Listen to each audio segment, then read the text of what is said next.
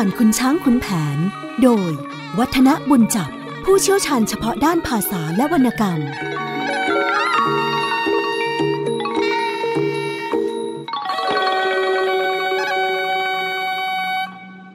สวัสดีครับท่านผู้ฟังครับช่วงเวลาของเรื่องเล่าขานผ่านคุณช้างคุณแผนก็กลับมาพบกับท่านผู้ฟังเช่นเคย ผมวัฒนบุญจับก็มารับหน้าที่เล่าเรื่องราวที่น่าสนใจ ที่ อยู่ในวรรณกรรมสำคัญของบ้านเรา วันนี้ก็คงจะพูดคุยกันต่อเนื่อง อยู่ในช่วงตอนของพลายแก้ว เข้าห้องนางสายทองนะครับ ซึ่งตอนนี้ก็เข้าไปเรียบร้อยแล้วละถึงขนาดที่ว่าสายทองนั้นก็บอกว่า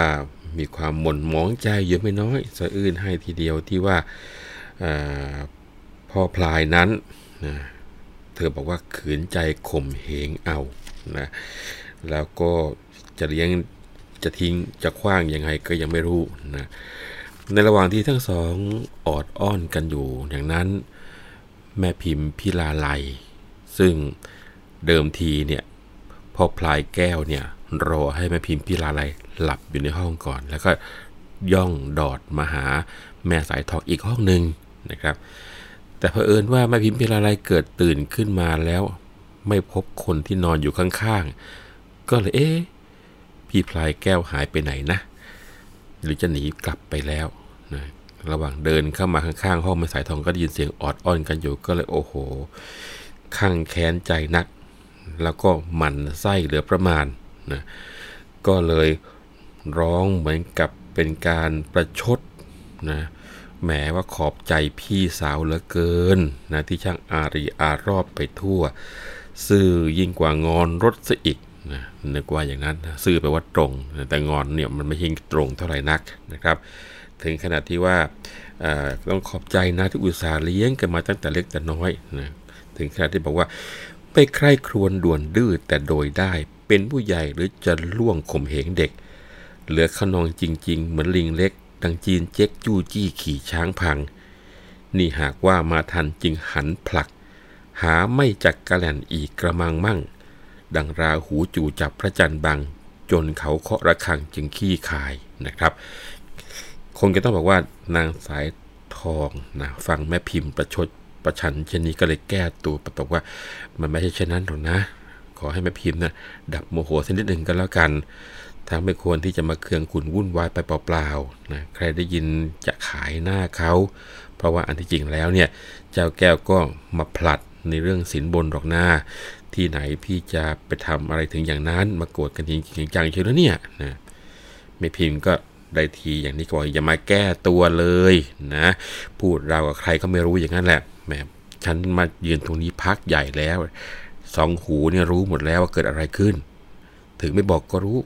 นะเรียกกันว่ารู้เช่นเห็นใช่กันแล้วนะครับ ก็เรียกกันว่าหลังจากที่มีการพูดเน็บของแม่พิมพ์พิลาไลสายทองได้ยินแล้วก็เรียกว่าอดไม่ได้ ก็หันหน้าบอกว่าเออเออครานั้นจึงชม เจ้าสายทอง ฟังน้องตอบมา หาชาไม่สารพันว่าได้ไม่เกรงใจ เป็นไรเป็นไป เถิดตามกรรม ปากกล้าดีก็ว่ามาอีกสีตีผางเดี๋ยวนี้ ให้ล้มความมันลึกละ่ะ ใครจะนิ่งให้ผีทำ อย่าเชื่อลำถึงขาเล็ก ไม่อยากกลัว เมื่อกระนั้นถึงจะดีก็ไม่ว่า เดี๋ยวนี้ข้าถือว่าเป็นเจ้าผัว อีเมียน้อยก้ำเกินไม่เกรงกลัว จะจิกหัวลงตบด้วยกะลา ชิชะถ้อยคำกระไรนี่ จะต้องดีกว่ายากนางปากกล้า นางพิมพ์เครื่องขุนมุ่นขึ้นมา กล้าดี ตีข้านางสายทองปลายแก้วตกใจลุกทะลึ่ง กลัวความจะอึงขึ้นในห้อง เข้ายืนกลางกลางกั้นนางสายทอง แล้วห้ามน้องปลอบว่า อย่าแม่พิมพ์เอ้ยอดใจเถิดได้เอ็นดูพี่ ถ้าอึ้งมีเกิดความนาเนื้อนิ่ม สายทองก็มีพลเอาใจพิมพ์ไฟลุกแล้วยิ่งทิม ด้วยฟอยฟืน แต่เอะอะอื้ออึงทั้งสามเสียง สีประจันหลับบนเตียง ตกใจตื่น กูหนวกหูกูจริงดังยิงปืน จนดึกดื่นนี่มันทำอะไรกัน สายทองตัวดีมีความคิด บอกติดว่า แม่พิมพ์หล่อนด่าฉัน นอนหลับอยู่ หมาจู่กินน้ำมัน สีประจันร้องว่าสาแก่ใจ นางพิมยิ้มพลางทางช่วยปด ฉันมาไล่หาไม่หมด สิ้นทั้งหายว่าพลางทางคอนด้วยขัดใจ กลับไปเข้าห้องเสียฉับพลัน เจ้าพลายแก้วรู้แล้วว่าพิมพ์เครื่อง ก็ย่างเยืองตามมาขมีขมันนั่งแนบแอบตัวพัวพัน รับขวัญมือประคองให้น้องนอนประโลมลูบจูบปลอบ ให้หายโกรธ พี่ขอโทษเสียเถิด เจ้าเนื้ออ่อน นางพิมพ์ผลักใสด้วยใจงอน อย่ามานอนห้องเขาเลยเจ้าจอม มาจับต้องฉันทำไมให้เสียมือ อย่าถูกถือรูปไลมันไม่หอม ไม่เหมือนสายทองพี่แกดีพร้อม จริงไหมล่ะครับหมอม จนมัวเมา โอ้ว่าอนิจจาจะพิมพ์พี่ ทุกวันนี้ไม่เชื่อกันหรือไหลเจ้า สารพันว่าได้กูว่าเอา เมื่อทุกเข้าทับอกไม่เห็นเลย ไปเมื่อหน้า พี่จะมาสู่ขอน้อง เผื่อท่านไปปรองดองเราน้องเอ๋ย ทุกเท่านี้จึงไม่มีสบายเลย จึงไปเปรยปรับทุกข์กับสายทอง ไม่ทันเคี้ยวหมากแหลกเสียอีกเจ้าพอแม่พิมพ์ขวางเข้าไปในห้อง ไม่หมอที่วุ่นวายกับสายทองนิจาเจ้าเปล่าดอกน้อง อย่ารำคาญเมงมอมย่อมกรณีตัวดีแท้ ฟ้าแผ่เธอขี่ปด จริงๆจาน ฉันไปแอบฟังดูอยู่ช้านาน วันอย่าพูดแก่ตัวไปหน่อยเลย นี่หรือจะรักกันไปวันนางถึงที่ว่าจะมาขอก็รอเฉย แต่เพียงนี้เสียงปดไม่ลดเลย เคยปากเคยปดทุกสิ่งไป ฉันนี้หลงจงรักแต่ข้างเดียว ช่างโป้ปดลดเลี้ยวหาตรงไม่ ได้พลั้งผิดคิดคิดก็เสียใจ อกเอ้ย แต่จะได้อับประมาณ ไม่ฟังคำสุภาษิตท่านสั่งสอน มาแสนงอนเชื่อลิ้นด้วยกลมหวาน ท่านว่ามารยาของชายชาญมีประมาณได้สามสิบสองคน มาเทียบดูกับเจ้าจอมหม่อมคนนี้ ราวสักหกสิบสี่ไม่ขัดสน พูดเพราะดังเคาะคล้องวงวน ไม่รักเชื่อน้ำมนแล้วสืบไป เออนิจจาพิมพ์เจ้าไม่รู้ว่าพี่รัก ไม่ช่างนักดอกหานึก เช่นนั้นไม่ รักเจ้าเท่าเทียบเปรียบดวงใจ กอดประคองน้องไว้ ไม่วายวัง แววดูวาวเราร้องเมื่อจวนรุ่ง ใจสะดุ้งเอ๊ะเกือบ จะสังสางขยับเลื่อนลุกเปิดหน้าต่างพลาง เห็นเรือรางสว่างลา ดารางราย อับสีสุริยาจะรีบรถ ยิ่งระทศจะจากไป ให้ใจหายโศกซ้ำน้ำตา ลงพร่างพราย เสียดายดังใครลวง เอาดวงใจ จะจากเจ้าพี่เศร้าไปเกี่ยวน้อง เพราะมิตรอิจฉาปองเป็นเหตุใหญ่ รักษาตัวเถิดผัวจะลาไป ระวังภัยอย่าให้ผิดแก่คนพาลพี่พรันจิตคิดวิตกด้วยแม่เจ้า จะขืนเอาไปให้ไอเดรฉาน เป็นลูกเขาสุดที่เจ้าจะทัดทานก็จะพานตีเจ้าให้เศร้าใจค่อยอยู่เถิดพุ่มพวงดวงชีวิต พระอาทิตย์รีบรถจรัดไข พลางขยับลุกมายังอาลัย พิมพ์น้องเหนียวไว้ไม่ให้มา ใจหายพ่อพลายมาจำจาก อกจะครากเสียด้วยร้างสเสน่หา ยามดึกจะรำลึกทุกเวลา เคยมาชวนพิมพ์ให้พาที ที่นอนน้องจะเย็นเมื่อยามหนาว อกจะร้าวใจน้องจะหมองสี ดังพระกลานมาผลานเอาชีวี ตั้งแต่นี้น้ำตาจะนองตา พ่อจะไปกระไรรอดถึงการบุรี สัตว์ร้ายราวีเป็นหนักหนา คนเดียวเดินเปลี่ยวไปเอกา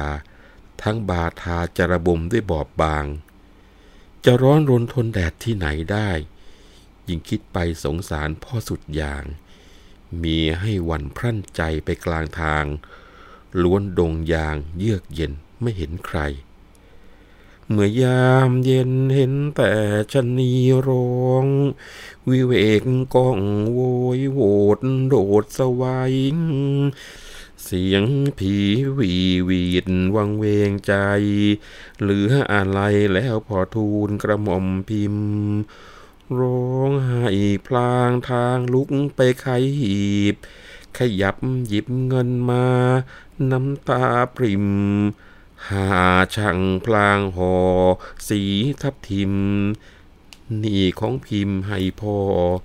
จงเอาไป แล้วจ้างช้างขี่ไปให้จนถึง จะเอาสักสิบตำลึง จงเสียให้เชื่อเมียนะหม่อมอย่าเดินไป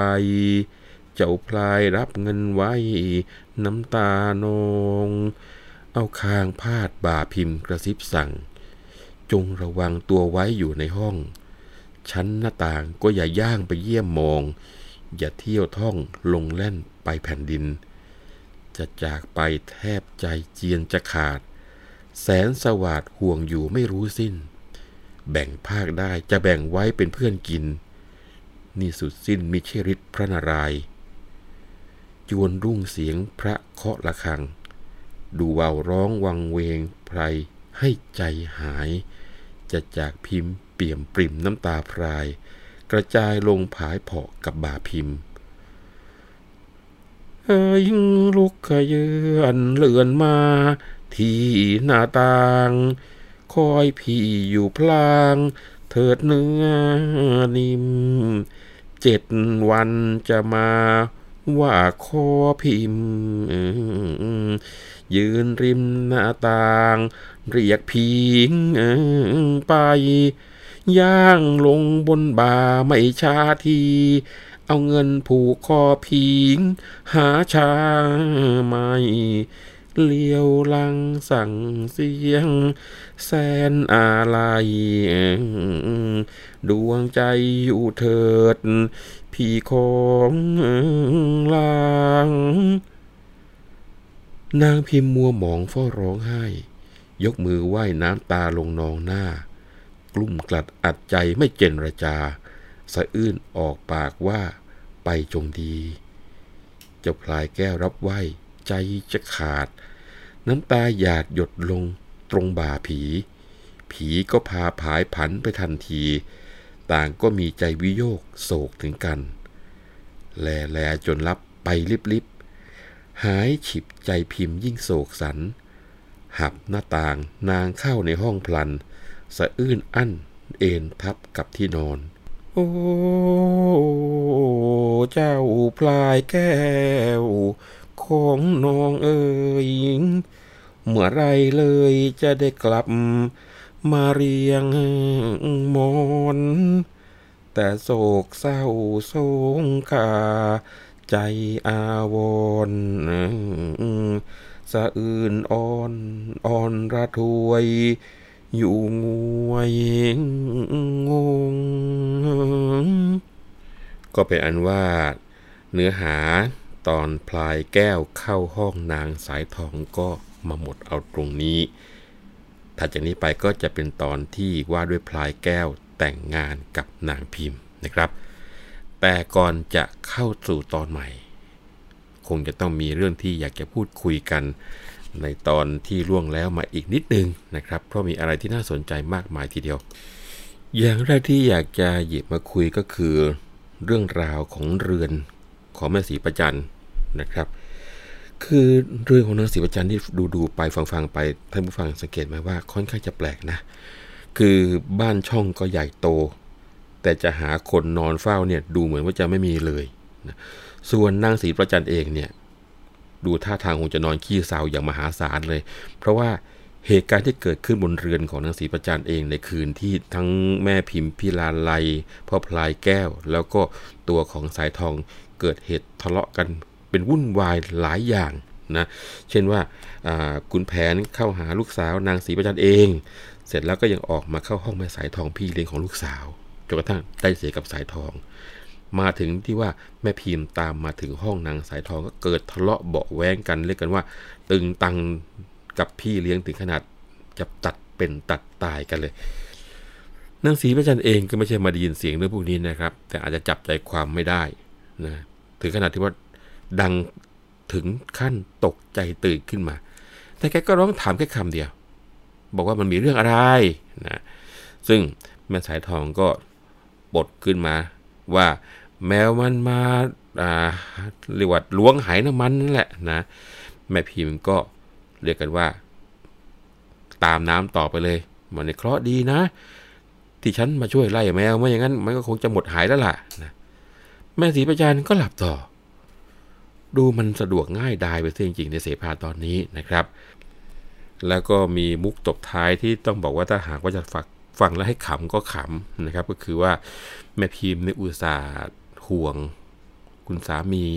เพราะว่าตอนนี้ก็ตกไปเป็นของพ่อพลายแก้วเรียบร้อยแล้วนะครับ กลัวว่าจะเดินทางไปเมืองการลำบาก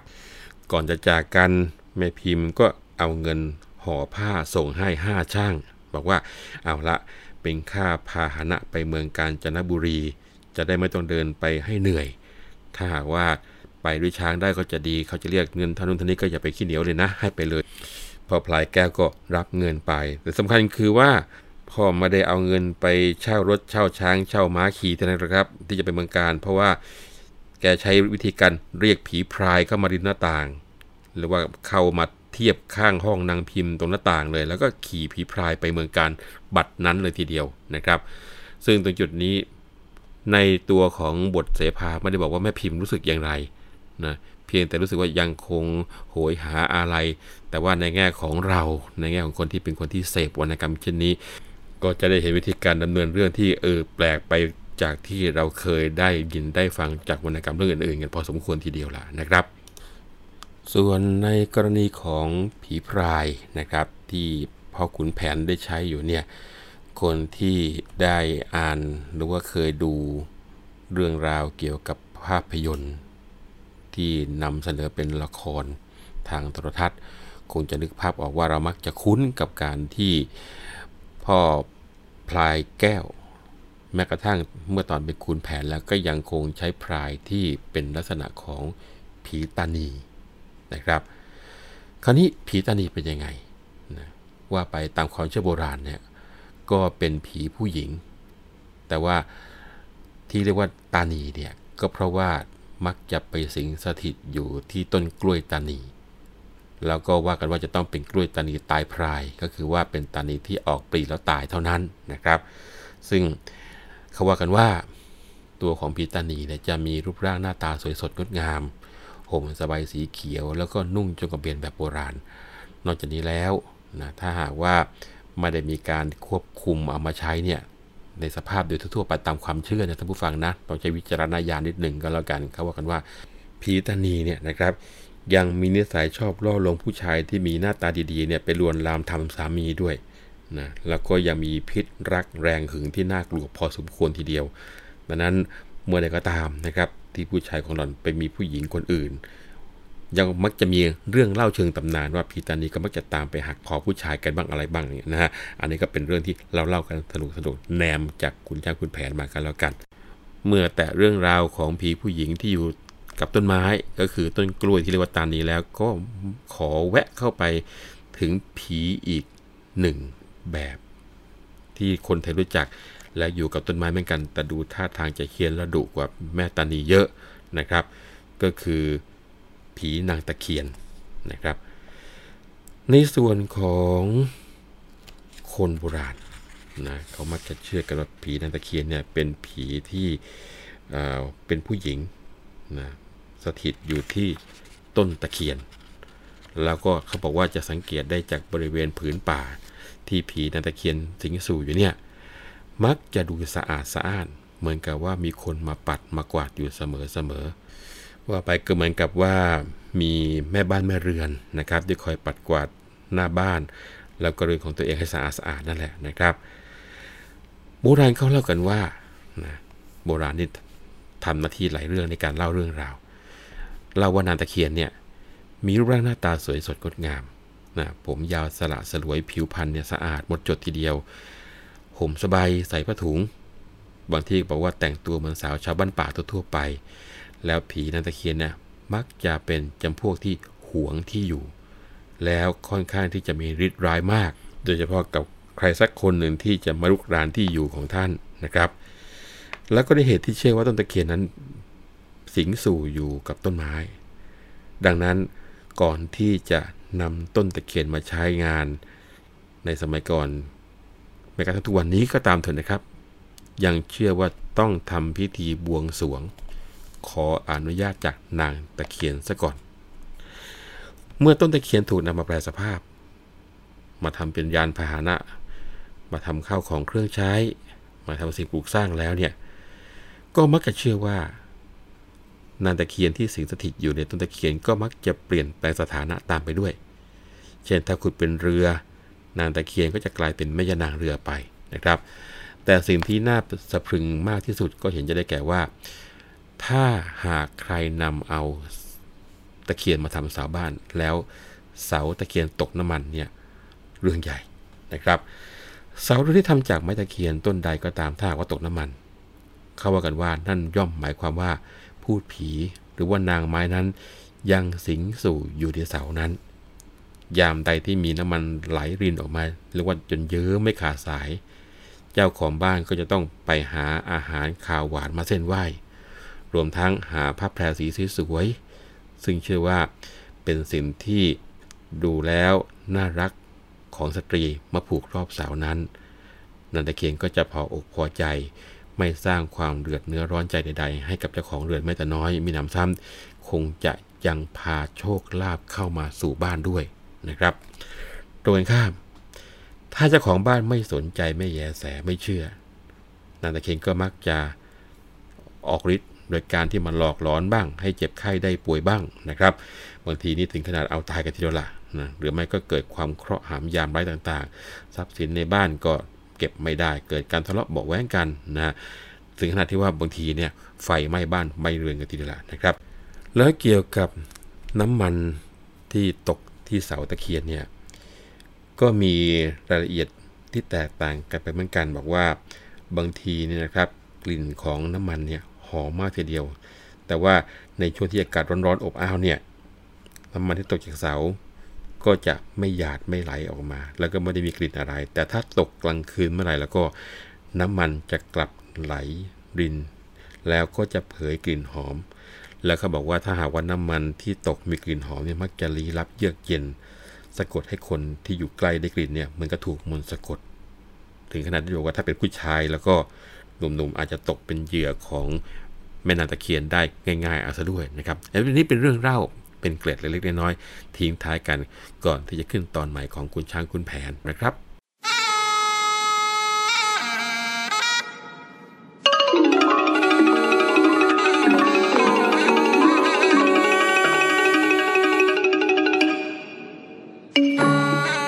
เรื่องเล่าขานผ่านคุณช้างคุณแผน โดยวัฒนบุญจับ ผู้เชี่ยวชาญเฉพาะด้านภาษาและวรรณกรรม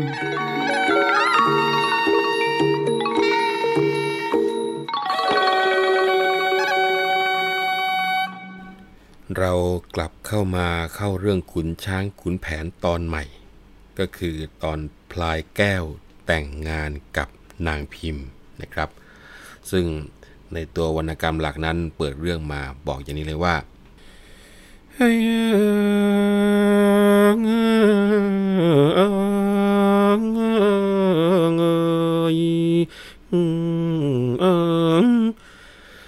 รานั้นจึงช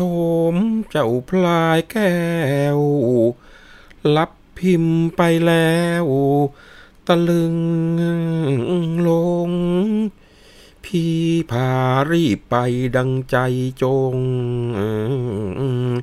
ลัดดงข้ามทุ่ง มุ่งมาลอยละลิวแลกลม ดังลมพัด หลีกลัดหน้องแนว แถวท่าเข้าเมืองกาญจนบุรี ด้วยปรีดา ถึงเคหา ผีศูนย์ สว่างพลัน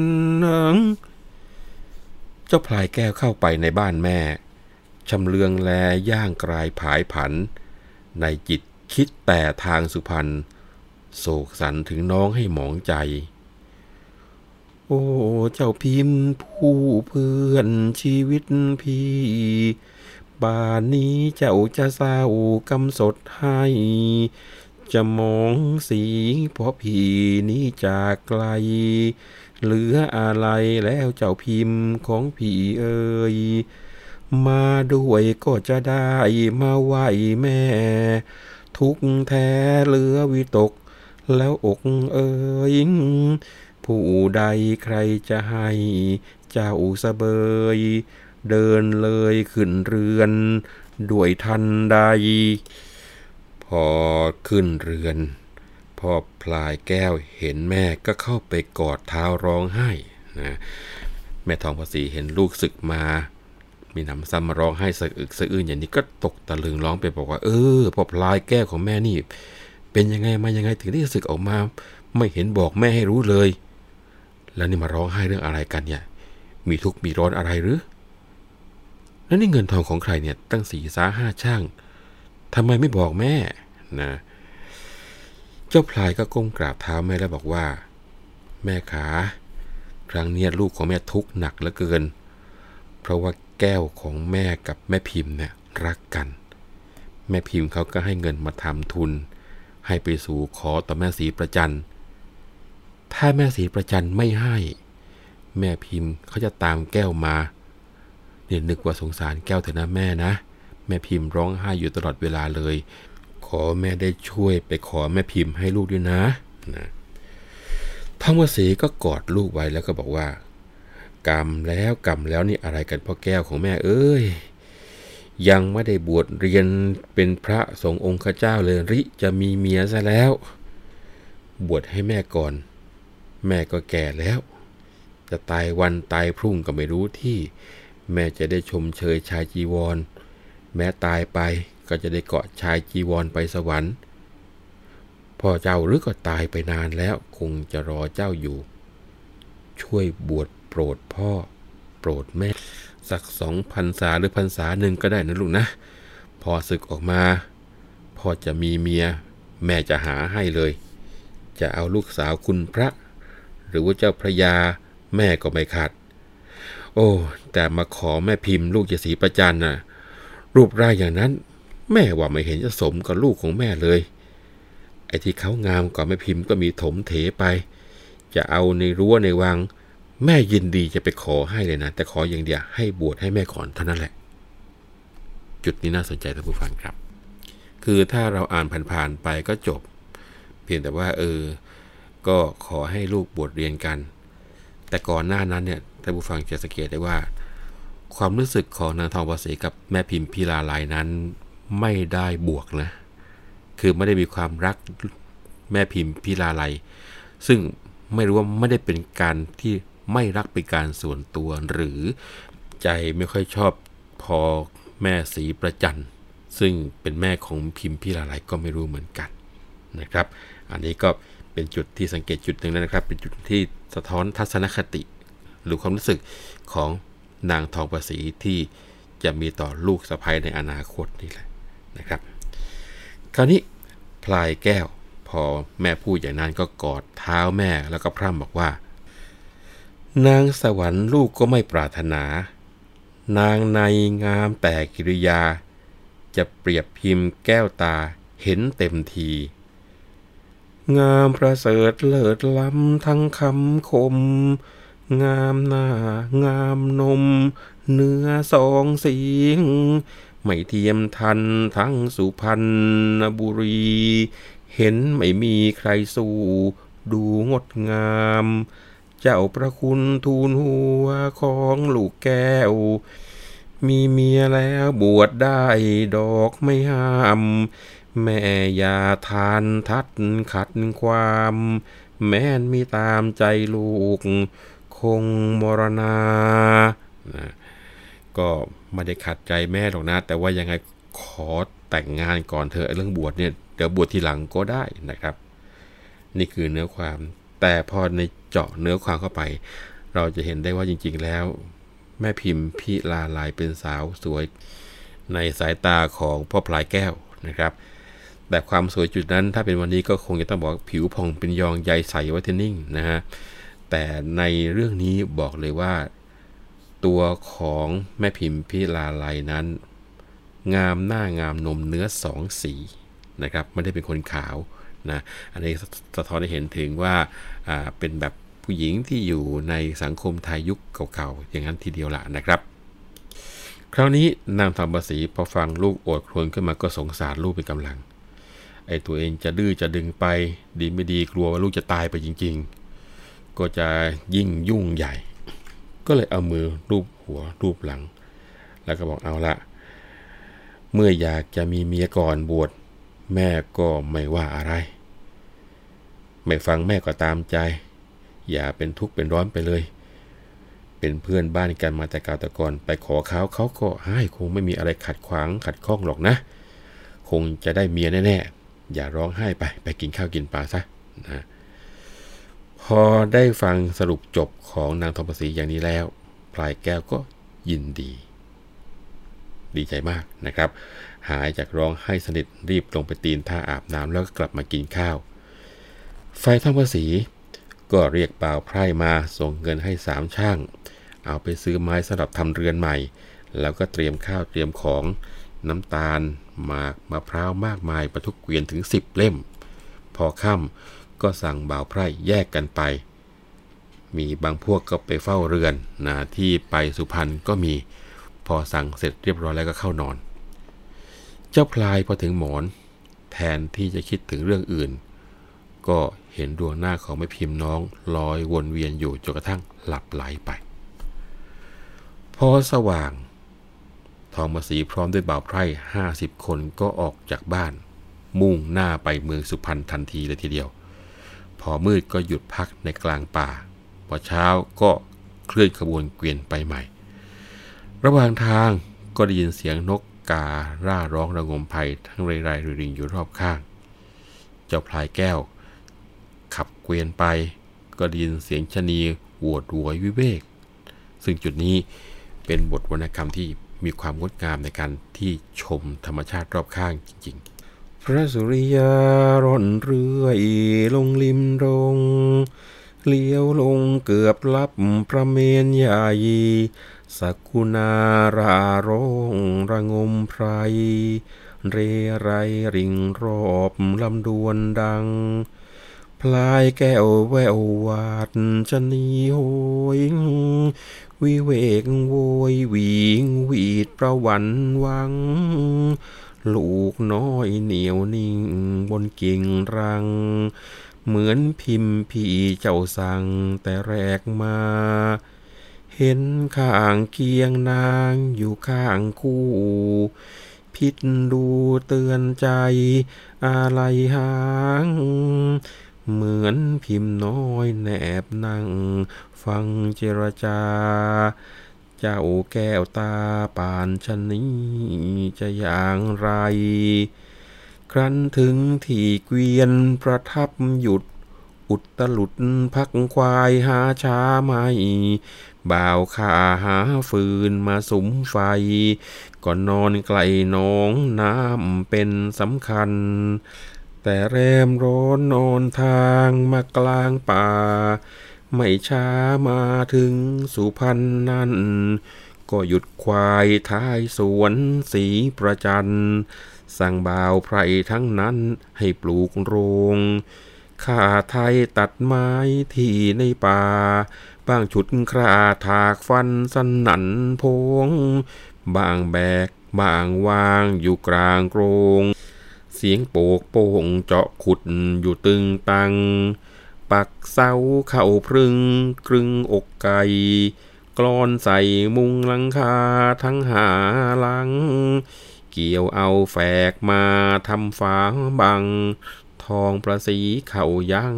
อยู่สำราญเออเอยครานั้นจึงชมเจ้าพลายแก้ว ครั้นคำแล้วปรีเปรมกเกษมสารคิดถึงพิมพิลาไลด้วยไปนาน จะรำคาญคอยพี่ที่มาไกล เอ็นดูเจ้าจะเศร้าโศกสะอื้น ไม่มีชื่นมั่นคง เพราะทรงสาย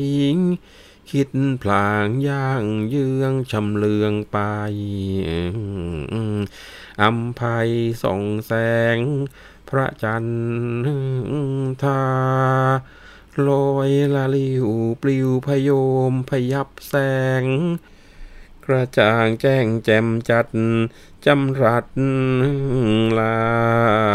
ดวงดาวข้าวสว่างกลางหน้าผาก็เดินมาถึงบ้าน สิงประจันฟังเสียงสิงสัตว์สงัดเงียบ ค่อยย่องเหยียบมาข้าง หอกลางกลันกลิ้งครกยกเท้า ก้าวขึ้นพลันสะดอกกรอนถอนลัน ออกทันใด บ้านหน้าต่างกลางเปิดก็ปีนเข้า ถึงห้องเจ้าพิมพ์เพื่อน พิษสมัย สว่างแสงชวาลาระยะไฟ คนอยู่ในเรือนหลับ สนิทนอนบ้างกรนครางละเมอเพอเกาหิดขาชันไม่ทันปิด ซึ่งผ้าผ่อนถึงประตูฟ้าประจันเข้าลั่นกลอนสะเดาะถอนริมหลุด เดินเข้าไป ประจงรูดม่านกลางเห็นนางหลับ เลือนขยับยับยั้งเข้านั่งไกลกดนางพลางปลุกเจ้าปลื้มใจ อย่าหลับไหลเลยลุกขึ้นเถิดร่าง นางพิมพ์ประมาผวาฟื้น สะดุ้งตื่นตกใจเป็นหนักหนา ไม่ทันพิษ คิดว่าขโมยมานางผวาร้องวีดจะวิ่งไป เจ้าพลายแก้วช่วยมือถือถนัด จะสะบัดบิดหนีพี่ไปไหน พี่มาแล้วแก้วตาอย่าตกใจ เป็นห่วงใยอยู่ได้เจ้าจึงเข้ามา แต่วันไปน้ำใจให้มุ่นหมก วิตกด้วยน้องน้อยจะคอยท่า พอถึงบ้านวานวอนให้แม่มา ท่านมันดาขัดใจพี่ไม่ฟัง แต่ร้องให้ร้องห่มจนลมจับ ท่านก็รับขอให้ดังใจหวัง จึงรีบจากเรือนมาในป่ารัง กระทั่งถึงเช้าวันนี้พี่ก็มา ถึงแม้ว่าตอนที่ตื่นขึ้นมาจะตกใจอยู่หยิดร้องนะครับ พอรู้ว่าพ่อพายแก้วให้แม่มาสู่ขอ แม่พิมพ์ก็ดีใจนักทีเดียวนะขยับเข้าไปหา แล้วก็เอนกายพิงกับอก ถ้าแม้นหม่อมแม่ไม่เมตตาพิมพ์จะขอลาตายละนี่คือสิ่งที่แม่พิมพ์พูดขึ้นมา คือชนิดที่ว่าจะไม่ขออยู่ดูหน้าท่านทั้งหลายเลย นี่ถือว่าพี่แก้วเนี่ยกรุณาน้องแท้ๆทีเดียวนะพอพายแก้วก็ตอบบอกว่าอย่าคิดอย่างนั้นเลยนะที่รักของพี่ อย่าสงสัยไปเลยว่าพี่เนี่ยไม่รักจริง ถ้าแม้ว่าผ่าอกให้ดูได้เนี่ยจะผ่าให้แม่พิมพ์ดูเลย แต่นี่มันสุดปัญญา แม้ตัวพี่เนี่ยไปอยู่ที่อื่น แต่หัวใจของพี่เนี่ยมอบเอาไว้แก่น้องนะ ซ้ำยังห่วงถึงเจ้าตลอดเวลา เพราะว่าไอ้เจ้าขุนช้าง ดูมันจะเป็นศัตรู อุตส่าห์รีบรัดมานัดงานแต่โดยเร็ว แต่ว่าอย่าเป็นห่วงไปเลย พรุ่งนี้แม่จะต้องมาถึงบ้านเจ้าแน่ๆว่าพลางทางสะพานสะพักชม เผยออกยกนางขึ้น วางตัก กำเริบรักเชยชิดสนิทสนม ป่วนบันกระสันเสียงเกลียวกลม ก็เกิดลมพายุใหญ่ ประไลกันพัดกระพือผงผางจะลางโลก ระสุเมนเอ็นโยก ตลอดลันสะเทือนทองคงคาพนาวันมืดอาทิตย์มิดจันจะลางจน พฤกษาดอกงอกงามอยู่ตามฝั่งก็ย่อยยับพับพัง กระทั่งตนฝ้าเปรียงเสียงร้องก้องคำรนแต่พอฝนตกหาย พายุฮือครั้นแล้วเจ้าพลายแก้วก็มาเปิดหน้าต่าง เห็นแสงเงินแสงทองสองฟ้า เออ อันนี้มาสว่างแล้วนี่นะ ก็หันมากอดแม่พิมพ์ไว้กับอก ก็พอดีมีเสียงไก่กระพือปีกขันก้องมา ทางนกกระเหว่าก็เร่าร้อง เร่งพระอาทิตย์ให้ขึ้นได้เวลาจะต้องจากแล้ว ก็บอกว่าอยู่เถอะนะพิมพ์น้องนะพี่จะลาไปก่อน วันนี้ก็มาส่งพี่ถึงบันไดนะนะแม่พิมพ์ก็จูงมือเจ้าแก้วมาเปิดประตูหอกลาง บ่าวหญิงที่นอนอยู่ต่างก็หลับไหลไม่ได้สติ ถึงนอกชานก็เปิดประตูให้ แต่กันนั้นก็ยังไม่ไหวอะไร นะเหลียวมาสั่ง พอพ้นประตูรั้วใหญ่ครู่หนึ่งก็มาถึงที่อาศัยเข้าพักนอนไฟทองประสี พอรุ่งเช้าก็ไม่รอช้าครับ ล้างหน้าล้างตาเสร็จสับก็ตำหมากอมไว้นั่งเคี้ยวไป คิดว่าจะต้องจัดการอย่างไร บทนี้เคยเป็นบทท่องจำของเด็กๆกันนะครับครั้นรุ่งแจ้งแสงสางสว่างลา ทองประสีตื่นตา หาช้าไม่ล้างหน้าตำหมากใส่ปากไว้ นั่งเคี้ยวใบใบแล้วตรองการ จึงร้องเรียกตาสนกับตาเศร้ายายมิ่งยายเมาเป็นเพื่อนบ้าน ปรึกษาว่าตูข้าจะขอวาน คิดอ่านขอลูกสาวสีประจัน เท่าแก่รับคำแล้วอำลา ไปเคหาแต่งตัวคำมีคำมัน หนุ่งผ้าตามากลำดูคำครันห่มปักไหมมันดูมองตา ทองประสีหนุ่งผ้าตาบัวปอก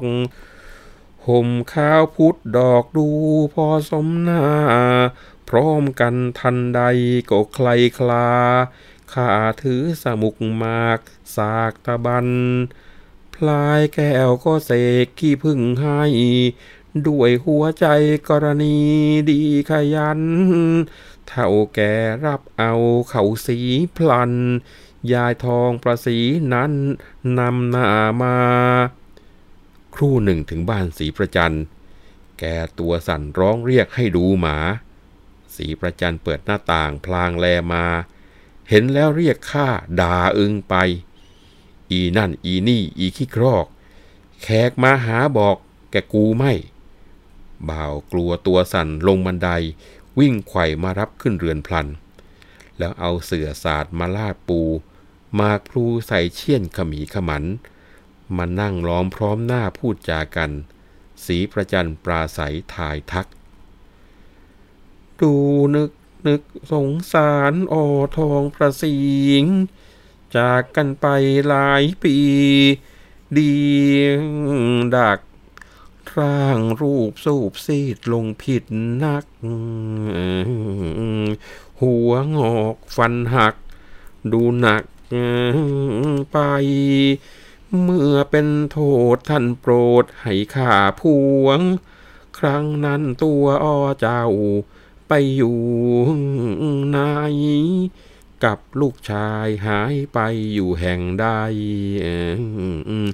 สิบเอ็ดปีแล้วจึงได้มาพบผ่าน เดี๋ยวนี้สุขทุกอย่างไรน้องพอทำมาหากินเป็นถิ่นทาน หรือขัดซนจนใจด้วยภัยพาน ที่มาบ้านตูนี้ ด้วยเหตุใดห่างหายกันไปนานนะครับ เจอหน้าก็ต้องทักทายกันธรรมดาแม่ทองประสีก็เลยตอบไปสีประจันบอกว่า เออ ทุกวันเนี้ยเรามีแต่ทุกข์หาสุขไม่ค่อยได้อะยากจนคนแค้นแสนเข็นแม่อ๋อเจ้าก็รู้เห็นอยู่ ตอนที่ขุนไกรตาย ก็ต้องอบพยพหลบหนีไปจากสุพรรณ เงินทองติดสมุกไปกับลูกน้อยก็เพียงแค่นิดนิดหน่อยหน่อยเท่านั้น ไรนาวัวควายบ้านเรือนถูกหลวงริบฉิบหายหมดเลย ดีแต่นะไปพบเพื่อนเก่าเข้า เขาก็ต้อนรับให้อยู่ ก็ได้แต่ปลูกฟักปลูกแฟงหากินไปตามเรื่อง เงินทองก็ขัดสนจนปัญญาเต็มที ที่มาเนี่ยก็เพื่อจะมาขายออแก้วให้กับแม่สีประจันเป็นค่าช่วงใช้ ว่ากันไปก็เหมือนกับให้มารองมือรองเท้านึกหมาเป็นเกือกหนังกันละกัน ถ้าไม่เชื่อไม่ฟังก็จะหาประกันให้ตามสมควร เออ ว่าแต่แม่ศรีประจันล่ะจะเห็นด้วยหรือไม่ มีอะไรประการใดก็ฉันอยากจะฟังอยู่เหมือนกันนะศรีประจันพอได้ยินแม่ทองประสีพูดมา ก็รู้ดีว่ามาไม้ไหน นะพอได้ยินพูดจบก็หัวเราะจนกระทั่งเรียกว่าน้ำหมากกระจายพลูออกมาจากปากเลยแล้วก็บอกว่า ไม่น่าละที่แม่ทองประสีจะมาอ้อมค้อมพูดจาวกวนให้ยุ่งยากไปเปล่าๆไอเราเมื่อคนกันเองเป็นเพื่อนบ้านกันมาตั้งแต่ไหนแต่ไรแล้ว เราก็รักใคร่กันอยู่ ลูกข้าแล้วก็โตเป็นสาว พอที่จะมีเรือนได้แล้ว จะหวงเอาไว้มันก็ไม่มีประโยชน์หรอกจริงไหมล่ะเมื่อถึงคราว ก็ต้องมีเย่ามีเรือนกันไปเป็นธรรมดาของลูกผู้หญิง แม่ทองประสีก็รู้จักที่สายฉันดีอยู่แล้วนะ ว่าเรื่องเงินเรื่องทองเนี่ยไม่ใช่เรื่องใหญ่ ไม่ใช่เรื่องสำคัญ ถึงจะยากจนเข็นจะยังไง ให้แค่เพียงพระเล่มเดียวขัดหลังมาก็ยินดีจะยกให้สำคัญที่ว่าเป็นคนดีก็แล้วกัน เงินทองไม่ใช่ของหายาก ถ้าอุตส่าห์ทำมาหากินไม่เกียจไม่คร้าน ถ้าเป็นคนสูบฝิ่นกินกัญชา ถึงพ่อแม่จะยกเงินทองมาให้มากมาย หรือว่ามีสมบัติพัสถานเก่าแก่เยอะแยะไอ้พวกนี้รักษาไม่ได้ยังไงก็ต้องหมดไป เราก็เป็นทองแผ่นเดียวกันอยู่แล้ว ก็อยากจะถามแม่ทองประสีดูว่าไอ้เจ้าลูกชายของแม่น่ะไม่เล่นเบียร์ไม่กินเหล้าเมาฝิ่นกัญชายาฝิ่นใช่ไหมแล้วก็รูปร่างหน้าตาสูงต่ำดำขาวสักคราวไหนล่ะ ฉันยังไม่เคยเห็นสักทีเลยเหมือนกันนะนี่คือสิ่งที่ แม่สีประจันถามแม่ทองประสีขึ้นมา ผลคำตอบจะเป็นอย่างไร ขอยกยอดไปคุยกันในครั้งหน้านะครับ เพราะว่าคราวนี้เวลาในการพูดคุยของเราหมดลงแล้ว ผมวัฒนบุญจับขอลาไปก่อนนะครับ สวัสดีครับ